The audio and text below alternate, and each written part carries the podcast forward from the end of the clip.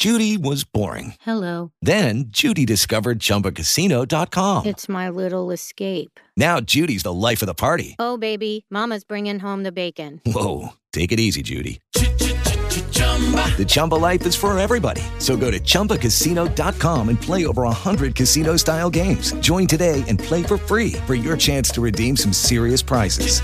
chumba ChumbaCasino.com. No purchase necessary. Void where prohibited by law. 18 plus terms and conditions apply. See website for details. Latino e lingue volgari.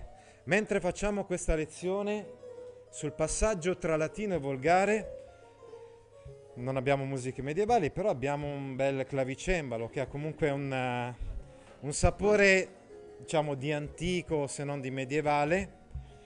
Stiamo ascoltando infatti le sonate per clavicembalo di Johann Sebastian Bach. Bellissimo. Ma la musica bisogna sentirla, a volume alto, eh, se no non si sente bene. eh. Ah, giusto. Ecco, bravi, esatto. È più importante sentire me. Oh, così mi piace. Ecco, allora, stavamo dicendo, oggi parleremo del passaggio fra il latino e le lingue volgari. Insomma, parleremo della storia della lingua. Ecco, quelli di voi che faranno lettere, penso, presumo tutti, eh, farete poi un esame di storia della lingua in università. Eh, sì, senz'altro, cioè, non c'è alcun dubbio, no? Ecco. Invece, nel corso degli studi del liceo, solo in questa lezione andremo a toccare questa materia, questa disciplina così importante, questa della storia della lingua, che pure è una disciplina fondamentale. Ecco, per esempio, noi dobbiamo sapere che la lingua è qualcosa di dinamico. Quando diciamo il latino e l'italiano, abbiamo in mente qualcosa che sembra statico. Al contrario, invece, la lingua è sottoposta a continue variazioni.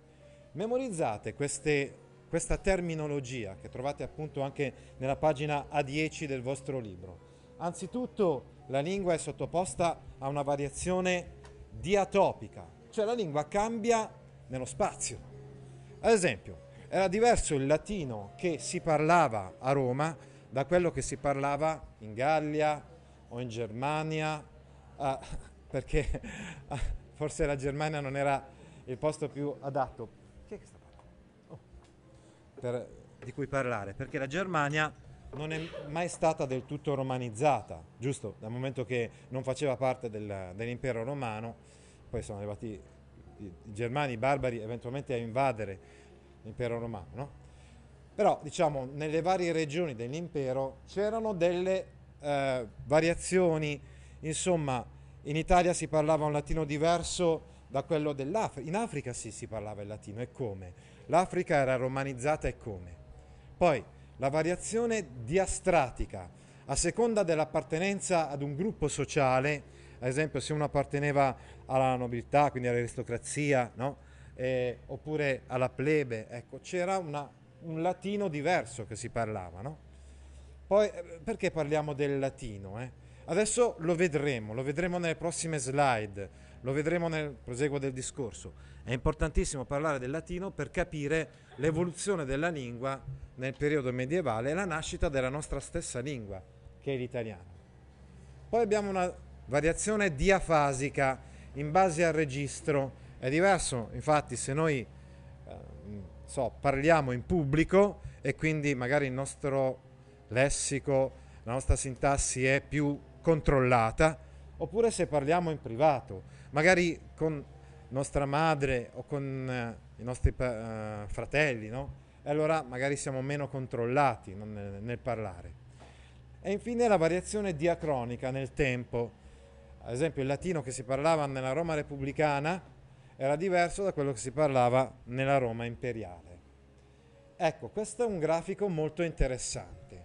Questo grafico ve lo devo leggere essenzialmente in questo modo. Cioè, come vedete, c'è una linea che porta direttamente dal latino parlato, addirittura parliamo persino avanti Cristo, no? La lingua parlata dalla gente, no? Nella, nel, nei 200 anni, dici qua per esempio, ma anche prima di 200 anni avanti Cristo, Ebbene, questa linea, insomma, porta dritto dritto, non so se riuscite a vedere qua, poi in fondo a destra, alle lingue romanze scritte, cioè porta dritto dritto alla, all'italiano, alle lingue volgari, quindi l'italiano, il francese, lo spagnolo, eccetera, eccetera. Come vedete, all'inizio della storia della lingua latina, il latino parlato era molto simile al latino, uh, al latino scritto, diciamo, al latino antico scritto, quello che noi troviamo nel, insomma, nei documenti che abbiamo, di cui parleremo quando faremo storia della letteratura latina. Ecco. Poi mano a mano, vedete questa forbice, si allarga sempre di più la differenza fra il latino parlato e il latino scritto, il latino della cultura, il latino della letteratura. Ecco il motivo per cui, arrivando poi al Medioevo, c'è una, dire, una differenza notevole fra il latino e il volgare. Ma se vogliamo essere un po' provocatori, in un certo senso, noi dobbiamo dire che oggi parliamo latino. Nel senso che la lingua che noi parliamo non è altro se non il volgare latino, il latino, la lingua parlata, capite? Eh, il latino parlato, con un'evoluzione che c'è stata nel corso del tempo, per cui alla fine effettivamente la nostra lingua risulta ben diversa dal latino, no? Tant'è vero che dobbiamo fare un'ora, abbiamo un'ora di italiano, un'ora di latino, ma eh, in un certo senso, come se vi volessi dire questo, è come se fosse un'ora unica. Tante volte noi, professori di lettere, vogliamo proprio insistere su questo aspetto, no? Cioè su questa vicinanza, no? insomma, tra l'italiano e il latino, e lo capiamo, per esempio, quando facciamo un lavoro di lessico, capiamo che tante delle nostre parole derivano dal latino, perché noi praticamente parliamo il latino volgare, capite? Il latino come lingua parlata che ha avuto quell'evoluzione e poi è diventata scritta, è diventata la lingua italiana, eccetera, eccetera. Ma all'inizio non era nient'altro se non... Tant'è vero che all'inizio si chiamava così, si chiamava il volgare, cioè la lingua del volgo, la lingua del popolo, nel senso che la lingua dei chierici, ricordate la lezione della volta scorsa? I, chierici, no? Era il latino, per loro dovevano scrivere, dovevano studiare sui testi antichi, eccetera, eccetera. Mentre la lingua del popolo era appunto il volgare, ma poi quel volgare è diventato l'italiano, cioè la lingua italiana, eh, insomma, con una sua storia della letteratura, eccetera, eccetera. Ecco, altri importantissimi termini su cui dovete lavorare è il termine substrato, superstrato, eccetera, eccetera. Anzitutto dovete sapere una cosa, no? Cioè che eh, esisteva un vasto territorio che noi possiamo chiamare, e veniva chiamata così, Romania, che è praticamente tutto il territorio in cui c'erano popolazioni che prima parlavano il latino. Ecco, eh, fate altre cose, le dovete fare in un altro momento. Adesso dovete concentrarvi sulla spiegazione di italiano. Eh. Non potete parlare di altre cose durante, cioè, intervenite su quello eh, su cui stiamo lavorando, eh? non potete fare altre cose durante, cioè, mentre stiamo lavorando, ok? Allora, dicevamo, il substrato e il superstrato. Ecco, quando parliamo di substrato diciamo qualcosa che è sempre sotto, ma è, è, è sempre relativo, insomma, al latino e alle lingue che eh, girano intorno al latino. Quando parliamo invece di superstrato, diciamo che le vicende storiche del Medioevo hanno fatto sì che i latini, gli italiani, eh, quelli che vivevano per esempio in Italia nell'epoca, incontrassero altre popolazioni. Ad esempio, incontrassero i germani, ecco quindi le invasioni germaniche, oppure i longobardi. E allora tanti termini che provenivano da queste popolazioni, ad esempio, termine guerra, no? sapete benissimo che in latino guerra si diceva bellum, no? da cui deriva bellico e tantissimi altri ter- eh, termini anche in italiano, ma eh, il termine guerra deriva invece dal germanico, no? oppure termini ostrogoti come bando, guardia,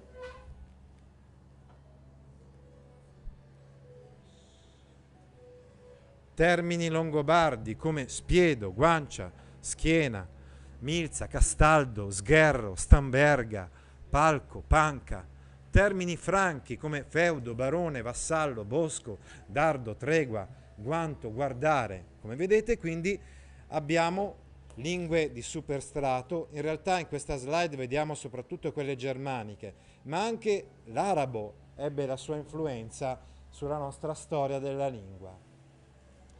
Ecco, vediamo adesso quali sono i documenti che testimoniano di una storia di queste lingue neolatine o romanze. E il primo documento è senz'altro il giuramento di Strasburgo. Nel momento in cui i re si trovano a giurare, eh, dividono in sostanza il sacro romano impero carolingio in tre parti, si rendono conto che se non usassero anche il, chiamiamolo così, il dialetto, cioè la lingua che si parlava in Francia o Germania, eccetera, ecco, non, non tutti capirebbero ciò che viene sottoscritto, ciò che viene firmato. E allora vedete che le frasi latine vengono tradotte in questo giuramento di Strasburgo anche nelle lingue appunto del tedesco e del francese, diciamo, uh, come dire, tedesco e francese antico, chiamiamoli così, no? Ecco, quindi abbiamo il, il concilio di Tours. Ecco, già nell'813 nel concilio di Tours si stabiliva che i sacerdoti avrebbero dovuto tradurre le proprie prediche in rusticam romanam linguam vel tiotiscam, tiotiscam, cioè in una lingua volgare romanza o tedesca, altrimenti la gente non avrebbe capito quello che loro dicevano. No? Poi abbiamo visto nell'842 questo giuramento di Strasburgo. Ad esempio una frase tratta da questo giuramento. Per amore di Dio del popolo cristiano e nostra comune salvezza si trova sia in latino sia tradotta anche in questo tedesco antico, dicevamo. No? Quindi, come vedete, questa frase in Godes, eh, in, in, de, in des Christianes Volkes, in unser Bedero di Altnissi, è una specie di traduzione in tedesco antico, tedesco medievale, di questa frase che prima ho detto in, in italiano, che si trova nel giuramento anche in latino. Smettetela, adesso basta. Bene. Allora, stavamo dicendo i primi scritti in, uh, delle lingue romanze, le prime testimonianze delle lingue romanze. Ad esempio, intorno addirittura, qua dice alla fine dell'VIII secolo, il vostro libro dice intorno al 780 d.C., al massimo all'inizio del IX secolo, si può datare un documento che è l'indovinello veronese, che è stato trovato in un codice, che testimonia di questo passaggio dal latino al volgare. In questo documento c'è questo testo molto breve, no? in cui si, si, scrive Se pareba boves, alba pratalia araba, et albo versorio teneba, et negro semen seminaba. È un indovinello. Cos'è che spingeva i buoi, arava bianchi prati e teneva un bianco aratro e seminava un nero seme? È eh, la risoluzione dell'indovinello è la scrittura, è la scrittura, nel senso eh, sono delle immagini queste, dietro le quali c'è una metafora dello scrivere, una metafora di origine dotta. L'autore è un chierico, no? che pesca nella ricca tradizione latina alto medievale. C'erano molti, circolavano molti indovinelli, gli enigmata, così venivano chiamati, gli indovinelli all'epoca. Ebbene, che cosa dobbiamo notare? Che in questo indovinello c'è una lingua che non è più la lingua latina canonica, eh, che è quella che noi studiamo anche appunto nelle ore eh, di latino. Abbiamo dei volgarismi fonomorfologici. Ad esempio, le desinenze, eh, sappiamo bene che dovrebbero esserci, ad esempio, desinenze diverse parebat, e invece abbiamo pareba senza la T, tenebat, invece abbiamo teneba, seminabat, invece abbiamo seminaba. Ecco. Ancora desinenze come desinenze dei casi. Ecco, mano a mano scompaiono i casi. Si tratta di qualcosa però che è avvenuto nel corso di centinaia e centinaia di anni. È stato un passaggio graduale. Quindi, per esempio, non abbiamo album, quindi con la desinenza, ma abbiamo albo. eh. Oppure non abbiamo versorium, ma abbiamo versorio, non abbiamo nigrum, ma negro. eh. Quindi questi accusativi che dovrebbero avere quindi la desinenza in um piuttosto che in... eh, eh, hanno invece una forma diversa che è in o. Ancora c'è il se al posto del sibi, la presenza di e chiusa in negro al posto di nigro. Ecco. Poi ancora pratalia come femminile singolare anziché neutro plurale. Ancora, volgarismi lessicali sono parare nel senso di spingere i buoi, versorio nel senso di aratro. Come vedete, quindi ci sono degli elementi che fanno capire chiaramente che c'è un passaggio da una lingua all'altra. Un'altra testimonianza molto antica, che possiamo dire mh, quindi una prima testimonianza di questo passaggio dal latino al volgare, è l'iscrizione di Commodilla, molto breve questa. In questa iscrizione semplicemente c'è scritto non dicere illa secrita a voce, c'è scritto così, non dicere illa secrita a voce. Analizziamo queste parole. Dobbiamo dire quindi che anzitutto c'è un non dicere. Noi quando facciamo latino sappiamo bene che l'imperativo negativo non si esprime in questo modo, con l'infinito è la negazione più l'infinito. È il nostro modo italiano, giusto, di esprimere l'imperativo negativo questo. Mentre nel latino ci sono altri modi. Eh, vi ricordate, non so, congiuntivo esortativo negativo, il ne soprattutto più congiuntivo perfetto, il non inolite o cave cavete più infinito. Avete studiato queste cose? Oh, bene. Ecco quindi un elemento già che è tipico del volgare piuttosto che del latino. Poi il, il dimostrativo qui ha valore di articolo, è il passaggio dalla, uh, è, come dire, è un primo, una, primo passaggio verso l'articolo determinativo che deriva appunto da ille, illa. Eh? Deriverà poi l'articolo determinativo le, la, lo, eccetera, eccetera. Poi ancora a voce, un'espressione tipica dell'Italia centro-meridionale, il raddoppiamento fonosintattico, soprattutto dopo i monosillabi forti, cioè dotati di accento, dopo le parole tronche, come nel fiorentino parlato, per esempio, si dice a casa, no? ma anche nell'italiano standard, lassù e come, eccetera, eccetera. Quindi anche questo raddoppiamento testimonia di un passaggio. Bene, andiamo a vedere adesso il placito di capo. Si tratta praticamente di un documento giudiziario. Si tratta in sostanza di una testimonianza resa durante un processo. Risale più o meno, ah qui dice, c'è proprio una data ben precisa, il marzo del 960. Eh, quindi abbiamo proprio una data estremamente precisa.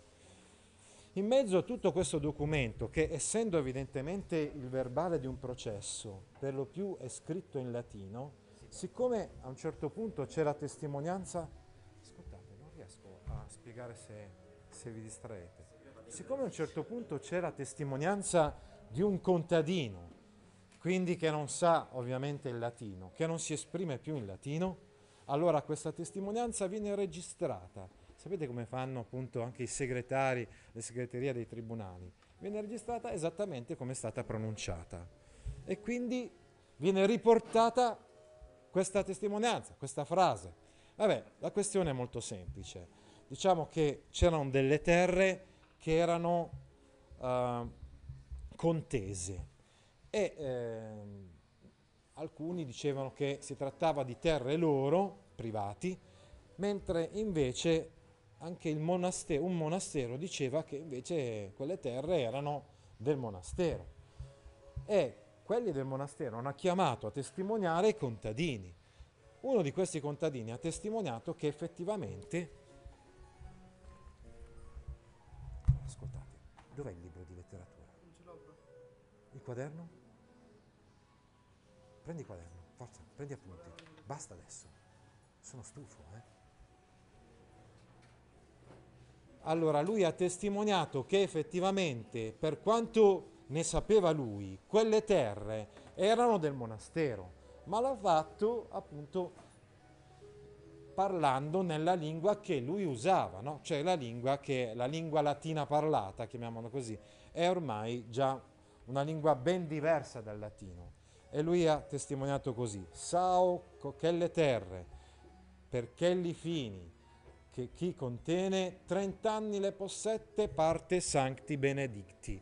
Bene, è chiaro che eh, questo, insomma, questo testo, che vuol dire io so bene che quelle terre, eh, per quei confini, perché li fini che chi contiene, quindi per quei, perché, perché conf, per quei confini, scusate, di cui si parla, le possedette per 30 anni il monastero di San Benedetto. Ebbene, è evidentissimo come il, questa lingua è ben diversa ormai dal latino, anche se resta qualcosa del latino, ad esempio il genitivo di Sancti Benedicti.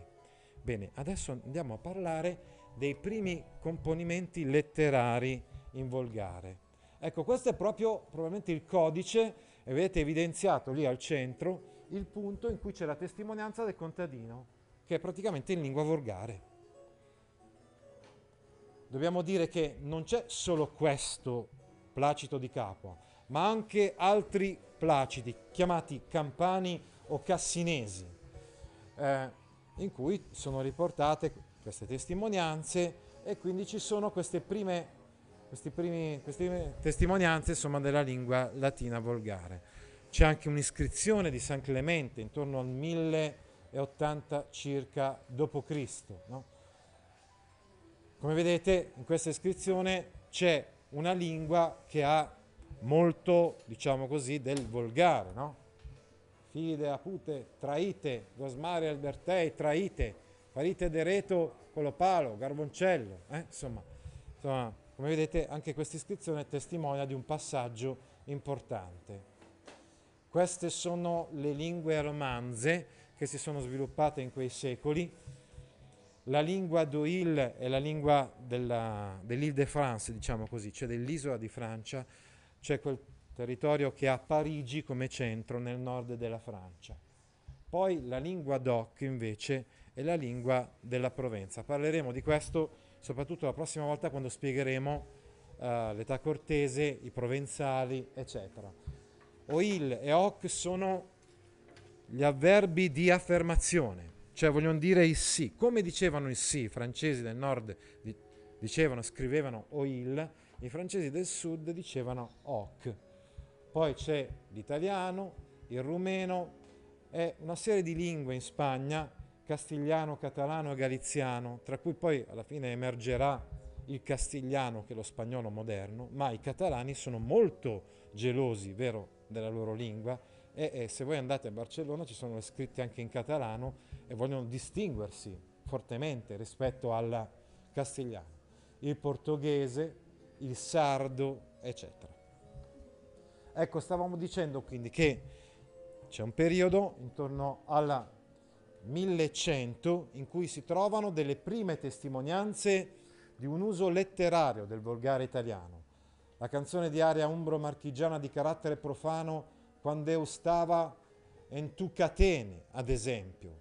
Il cantico di Frate Sole, ma di questo parleremo, poi lo leggeremo, lo studieremo, che è davvero la prima grande poesia nella lingua italiana, e in mezzo ci sono i ritmi, ecco, uh, ecco i ritmi non ci sono effettivamente sulle slide, ma ci sono invece nel vostro libro di letteratura. Ad esempio il ritmo laurenziano, che cosa sono i ritmi? Sono dei componimenti non inseriti in un contesto culturale ben definito, che sono praticamente, mm, non dico inversi, ma comunque hanno una sorta di ritmo, appunto. Erano composti in versi, anche se non erano regolarissimi questi versi, testimoniano di un'evoluzione che ormai tende anche verso l'utilizzo anche in campo letterario di, della lingua volgare. Ma è chiaro che di queste cose poi parleremo abbondantemente quando eh, parleremo della poesia provenzale la prossima volta e parleremo dell'evoluzione che porterà all'inizio della storia della, letteratura eh, in Italia. Va bene, avete delle domande da fare su questo? Hey guys, it is Ryan. I'm not sure if you know this about me, but I'm a bit of a fun fanatic when I can. I like to work, but I like fun too. It's a thing. And now the truth is out there. I can tell you about my favorite place to have fun. Chumba Casino. They have hundreds of social casino style games to choose from with new games released each week. You can play for free anytime, anywhere and each day brings a new chance to collect daily bonuses. So join me in the fun. Sign up now at ChumbaCasino.com. No purchase necessary. Group. Void were prohibited by law. See terms and conditions. 18 plus.